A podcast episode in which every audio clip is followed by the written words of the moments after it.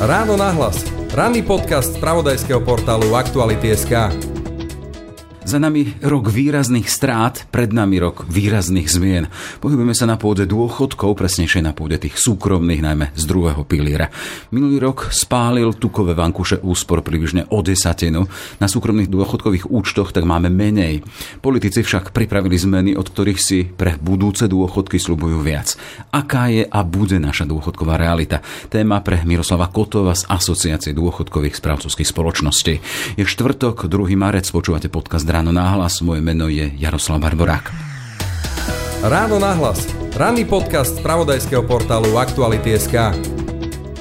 Realita a to aj tá budúca súkromných dôchodkov a Miroslav Kotov z vedenia Asociácie dôchodkových správcovských spoločností. Vítejte v Ráno nahlas.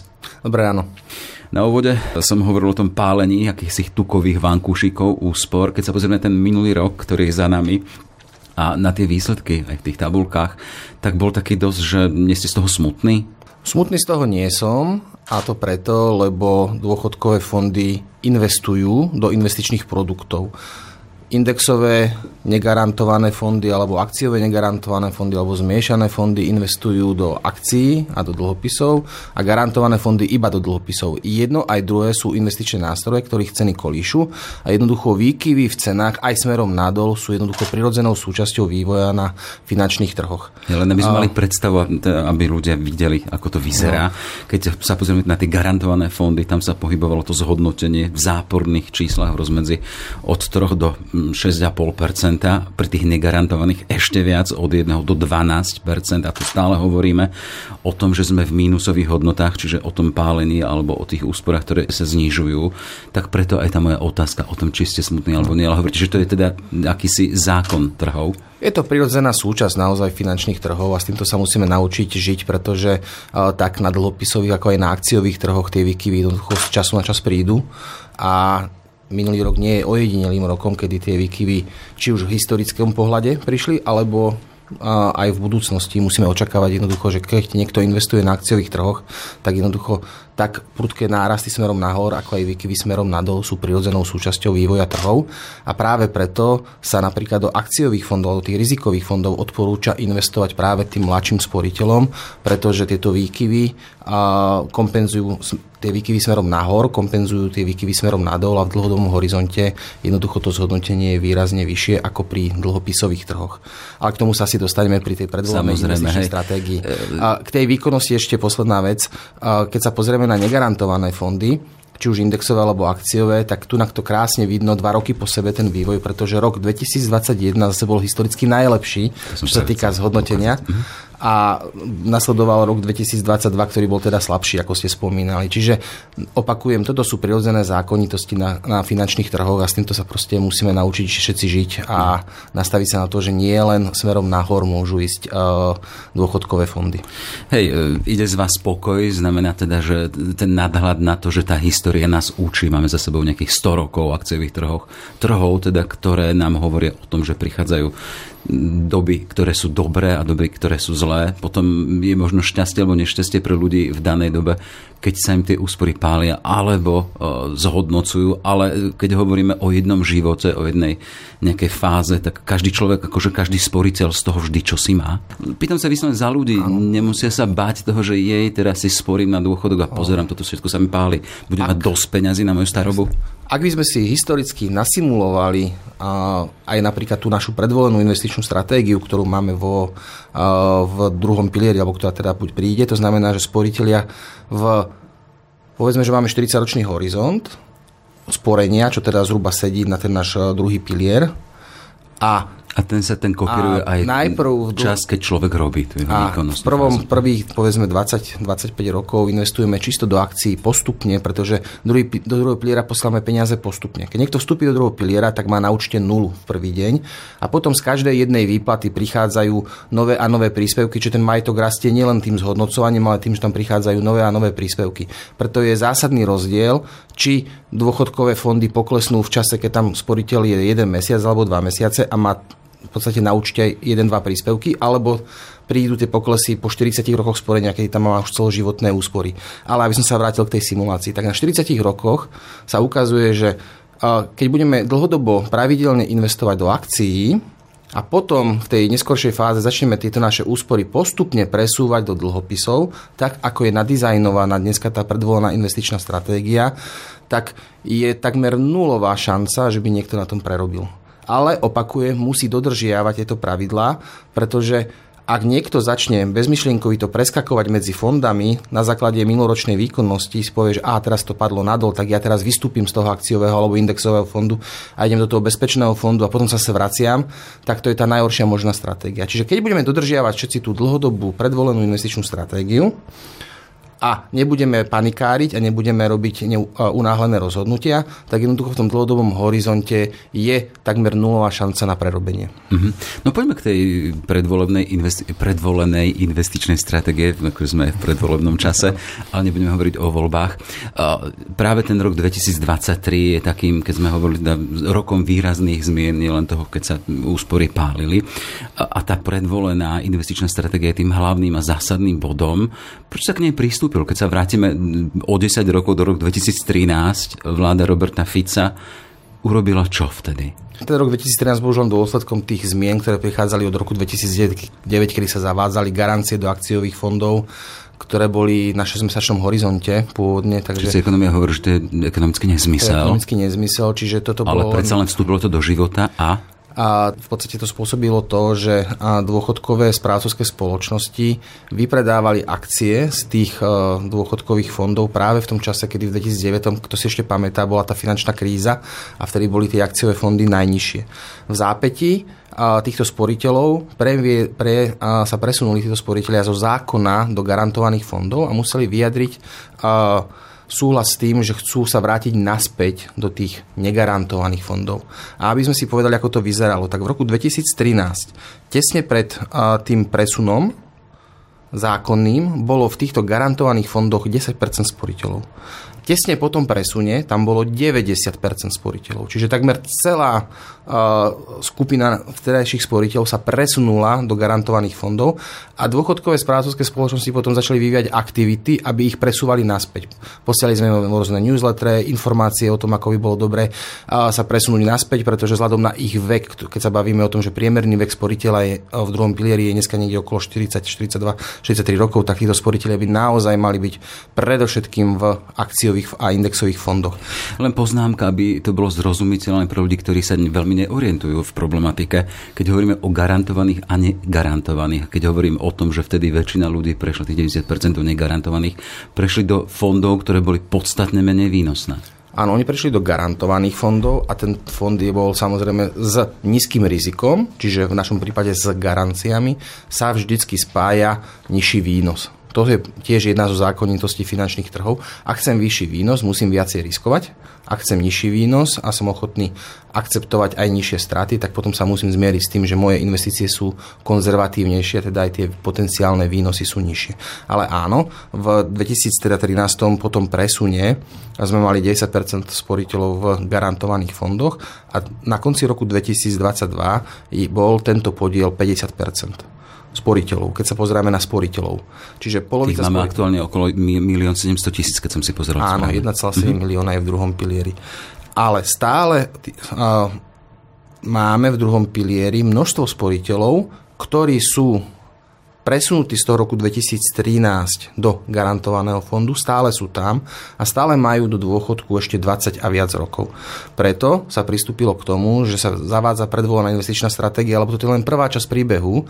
Druhá o mnoho, o mnoho dôležitejšia časť príbehu je, že do tejto predvolenej investičnej stratégie sa budú presúvať existujúci sporiteľia. Pretože ak sa pozrieme na nových sporiteľov, tak noví sporiteľia nie sú kameňom úrazu druhého piliera, pretože tí tak pred rokom 2013 sa rozhodovali pri vstupe do druhého piliera správne, vtedy sme mali 90% v negarantovaných fondoch a aj dneska sa takto rozhodujú mladí sporiteľia. Kameňom úrazu boli tí sporiteľia, ktorí boli v 2013 presunutí a tých, s tými musíme niečo robiť. A ktorí boli od toho času, preto hovorím o tej histórii, mm-hmm. lebo zostali pasívnymi a neurobili nič a nechali tie svoje peniaze vo fondoch, ktoré veľmi nepracujú. Presne tak. Čiže Máme tu predvolenú investičnú stratégiu, to je prvá časť príbehu, ktorá zavádza pravidlá preto, ako by mal mať sporiteľ rozložené úspory vzhľadom na svoj vek. No a poďme k tomu, poďme to vysvetliť, ako by ich mal mať e, rozložené. Tak, tá predvolená investičná stratégia... Ktorá vstúpi do platnosti, alebo teda do života od 1. mája?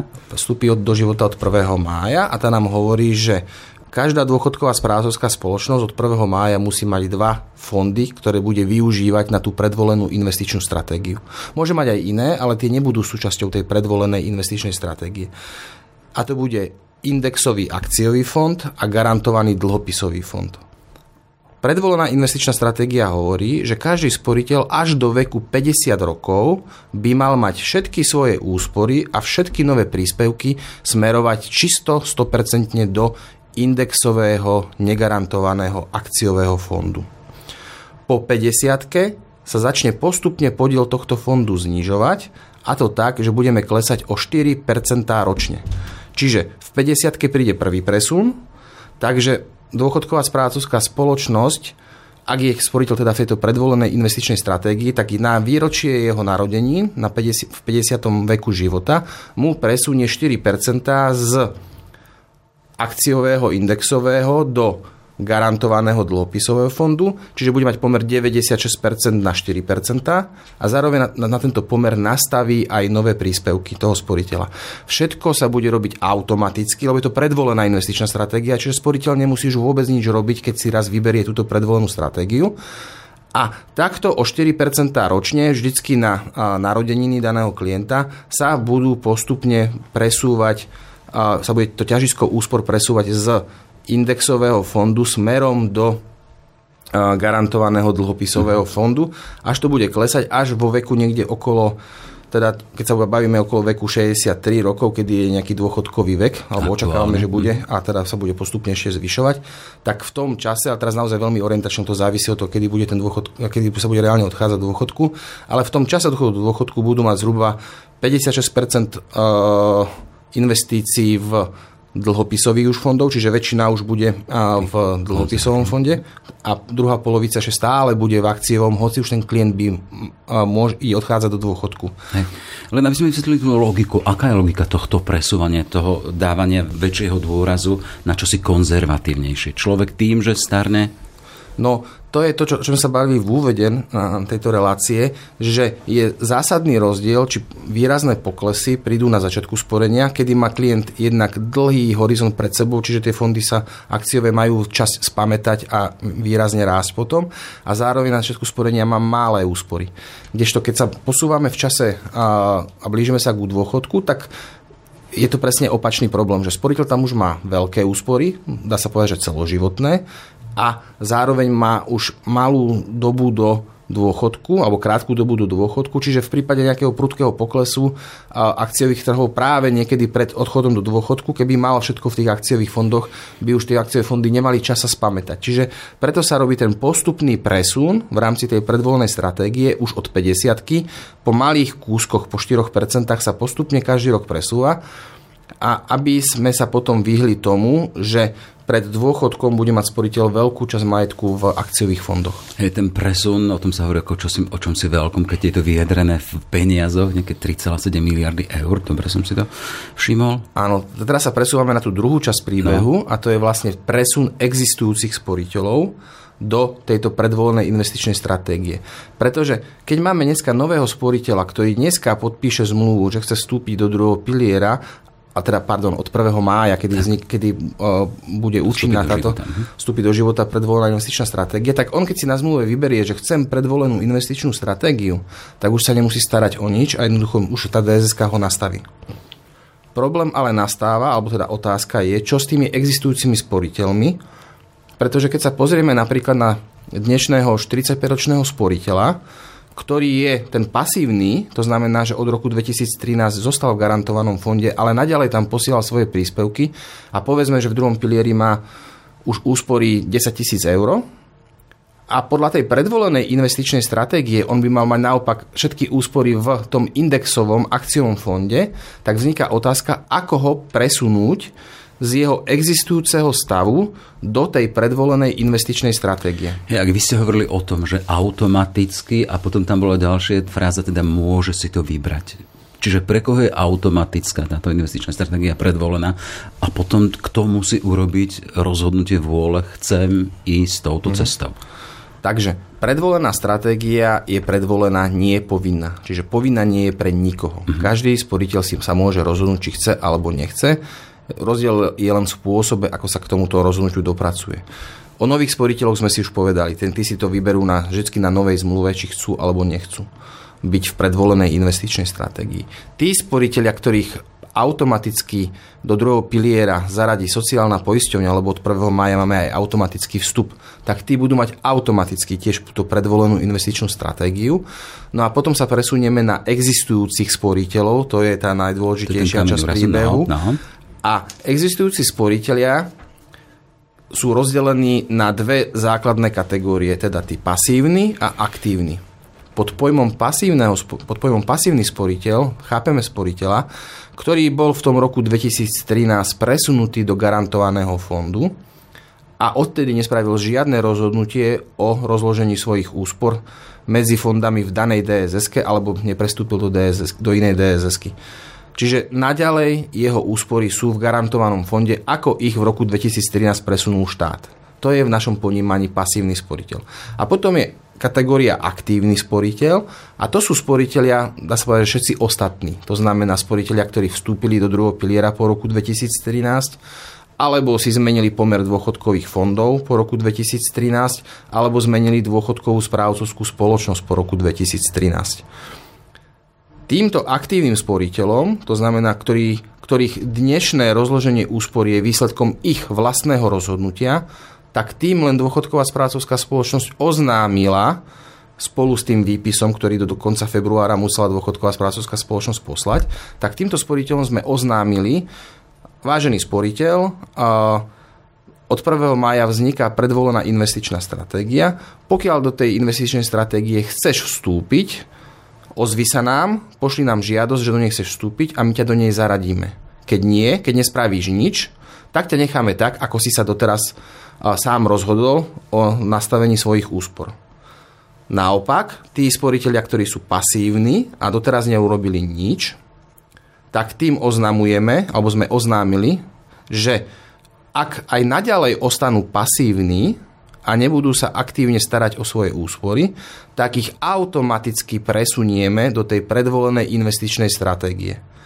A pokiaľ s tým nesúhlasia, a chcú zostať naďalej v garantovanom fonde, lebo aj takí sporiteľia existujú, tak sa musia ozvať dôchodkovej správcovskej spoločnosti a povedať nie, ja s týmto presunom nesúhlasím a chcem ostať v garantovanom fonde. Ľudia a Slováci sú zvlášť takí teda, že vždy dajú na to, na peniaze a čo to stojí, čo to vyniesie.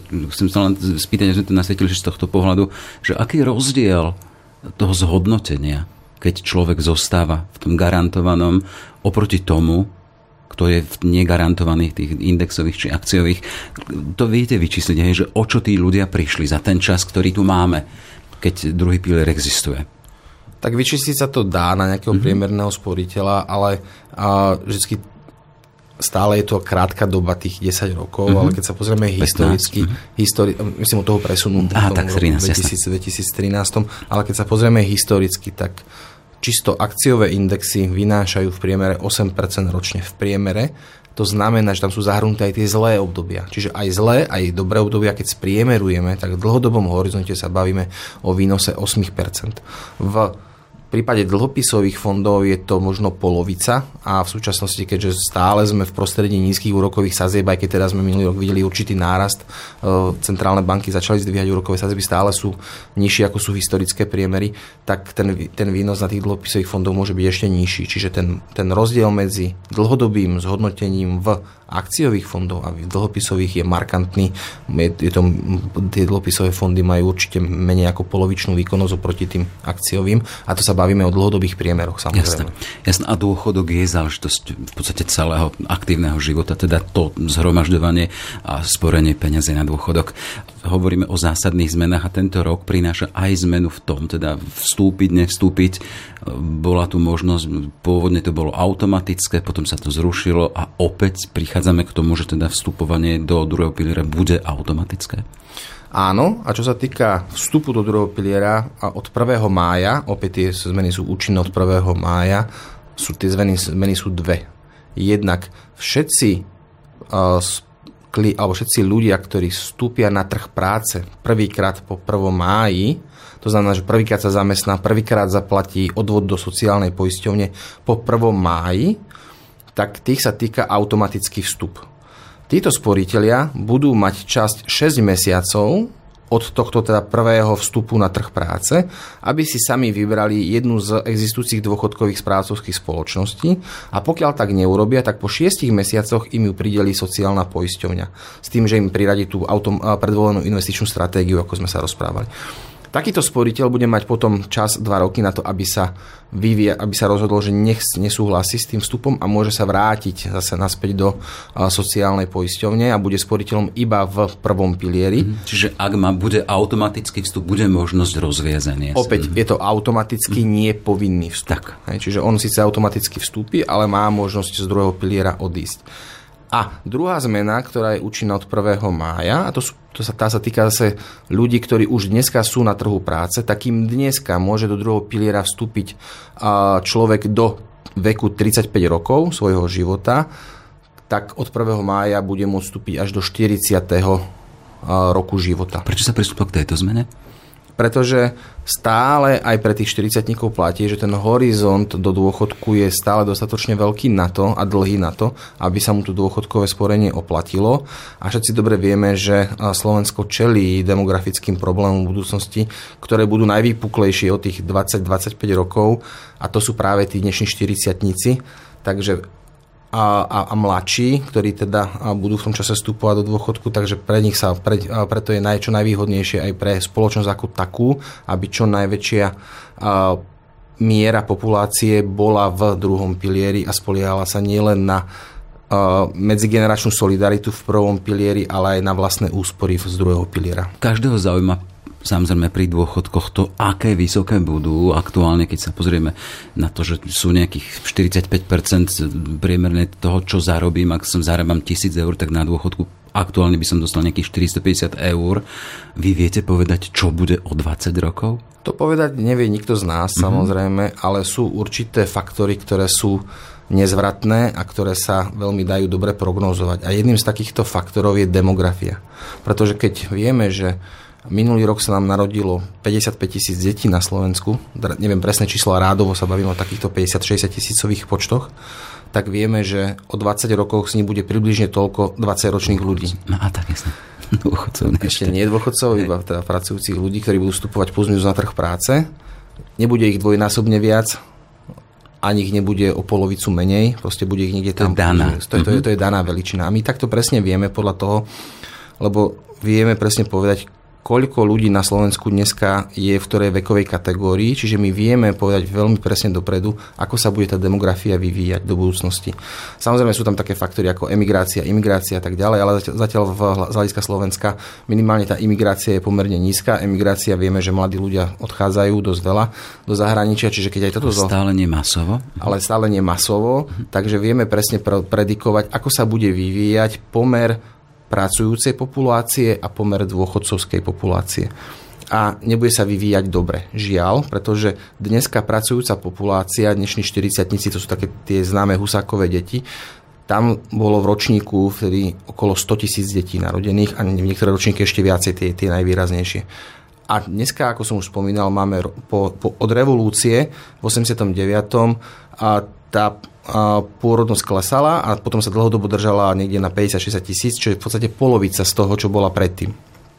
Takže my vieme, že raz príde čas, kedy ten pomer dôchodcov bude výrazne vyšší v porovnaní s tým, koľko ľudí pracuje, ako je tomu dneska. Lebo dneska tie silné ročníky, tie populačné ročníky, tie úsakové deti pracujú, tie sú v produktívnom veku, ale oni o 20 rokov pôjdu do dôchodku A ten prvý pilier funguje ako prietokový ohrievač, to znamená, čo pracujúci občan dneska pošle do sociálnej poisťovne, to sociálna poisťovňa obratom vyplatí dneska dôchodcovi ako dôchodok.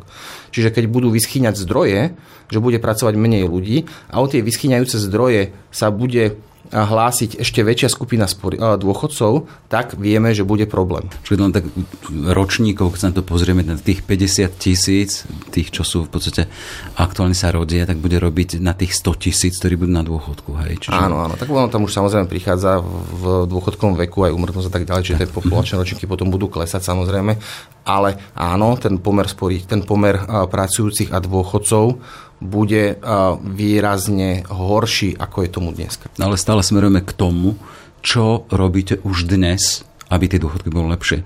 Ste predseda predsedníctva, čiže vediete vedenia správcovských spoločností, ktoré majú na starosti zhodnocovanie a tie úspory do druhého piliera, teda súkromné dôchodkové úspory. Čo dnes robíte preto, aby tá budúcnosť e, nás ako dôchodcov o tých 20 rokov bola dobrá? Tak čo sme doteraz robili, to som už spomínal v tej prvej časti nášho rozhovoru, že nám sa podarilo ako dôchodkovým správcovým spoločnostiach presunúť potom zákonom presunie polovicu ľudí naspäť do tých vyššie Čo je dobrá správa. Invest- mm-hmm. do tých vyššie zhodnúcich sa fondov. A zároveň opäť presuny ako také, ktoré nám teraz naordinuje štát do tej predvolenej investičnej stratégie a nebudú koncom príbehu, pretože nie je konečný stav, že my iba tých sporiteľov presunieme, my ich tam musíme aj udržať. A my už teraz všetci dobre vieme, že skôr či neskôr, keď tých sporiteľov presunieme do akciových rizikových fondov, vieme, že určite príde v budúcnosti rok, ktorý bude taký zlý, povedzme, ako ten minulý a preto našou úlohou bude vysvetľovať tým sporiteľom, aby nepreskakovali z fondu do fondu na základe nejakých panických, neuvážených rozhodnutí, aby tam zotrvali. Čiže naše rady sú jednoznačné rozložte si svoje úspory podľa svojho veku, alebo teda vstúpte do tej predvolenej investičnej stratégie, zostaňte tak a neriešte to, nepreskakujte z fondu do fondu.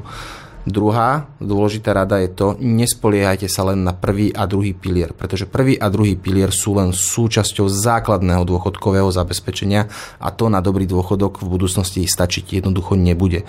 Druhý pilier už dnes ponúka možnosť dobrovoľných príspevkov, ktoré žiaľ sporiteľia využívajú veľmi málo. Pritom dôchodkové sporenie v druhom pilieri je najlacnejšie široko ďaleko a momentálne je aj v parlamente novela, ktorá by ho mala ešte viac zvýhodniť, čiže odporúčame sporiteľom využívajte aj dobrovoľné sporenie, pretože len povinné príspevky do druhého piliera spolu s dôchodkom z prvého piliera o 20-25 rokov na dobrý dôchodok stačí nebudú. Keď nás počúva niektorý zo sporiteľov, hovorí som, tak kotov tu hovorí, prilieva si polievoč, teda prihrieva si polievočku, lebo tu zastupuje správcovské spoločnosti a ak on hovorí, že zostaňte a nestarajte sa, bude najlepšie, kde je tá garancia, že to bude najlepšie?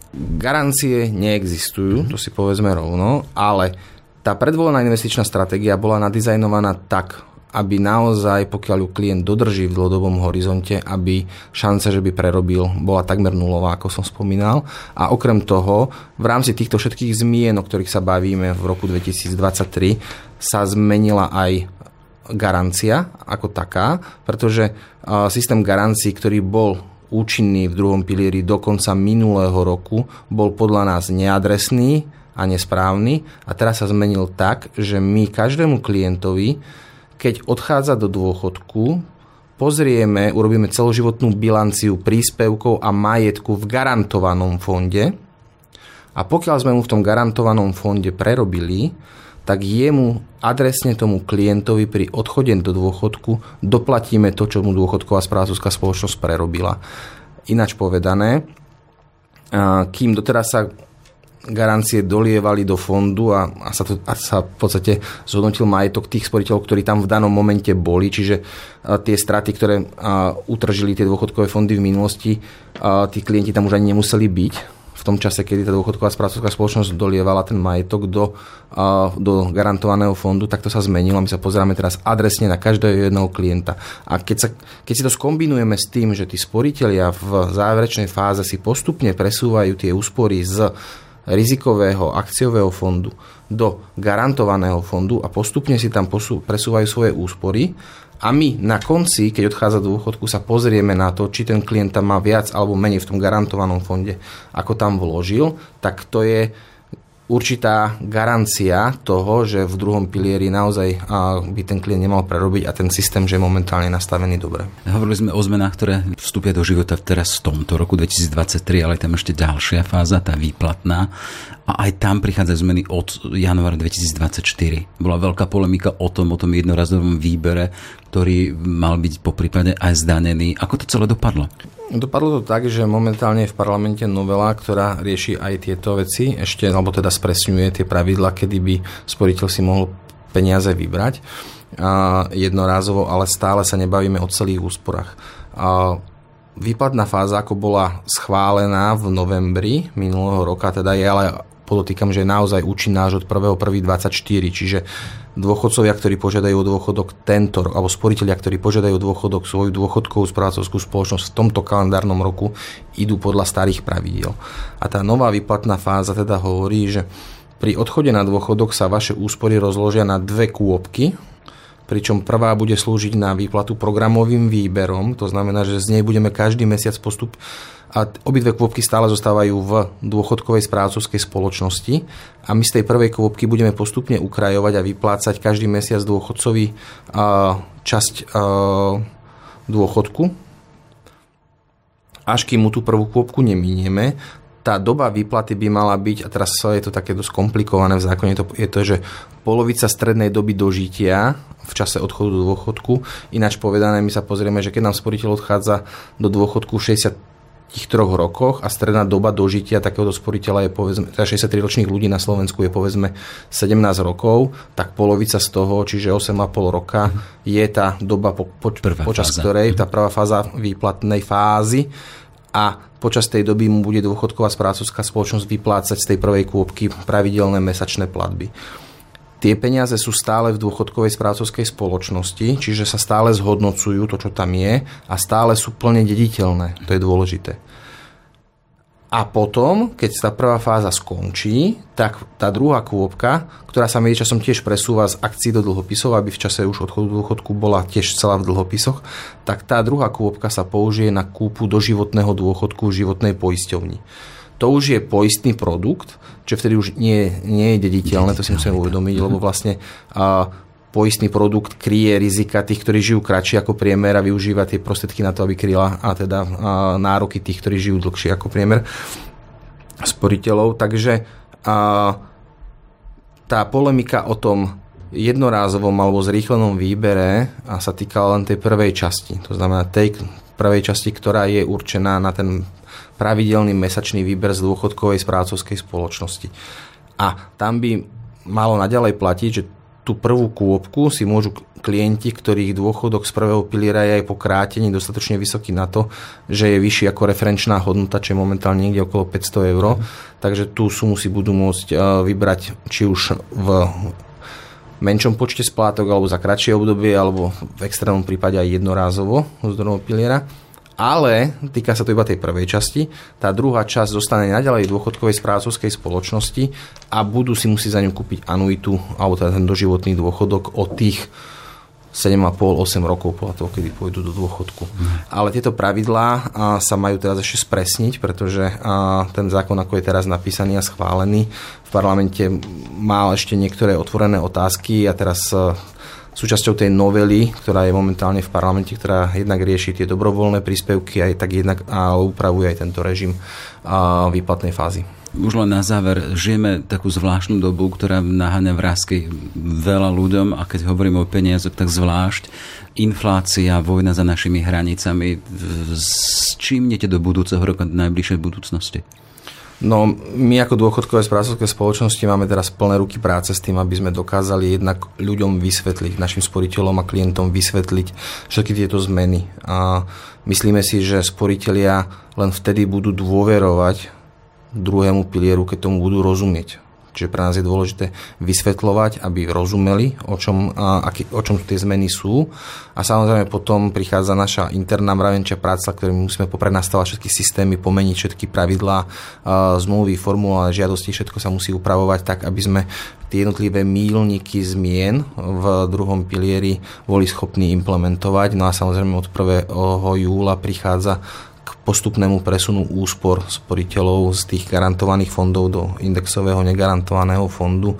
Čiže aj na to sa musíme nachystať a musíme aj inform- a tým pádom sú aj v tých jednotlivých fondoch budú výrazné zmeny, pretože sa bude masa úspor presúvať z dlhopisových fondov do indexových. Takže čaká nás množstvo práce a samozrejme ešte o mnoho viac vysvetľovania, aby klienti naďalej dôverovali a druhému pilieru minimálne tak ako doteraz. Dobre, tak veľa energie prajem. Toľko teda Miroslav Kotov z vedenia Asociácie dôchodkových správcovských spoločností. Ďakujem za pozvanie. Všetky podcasty z pravodajského portálu Aktuality.sk nájdete na Spotify a v ďalších podcastových aplikáciách.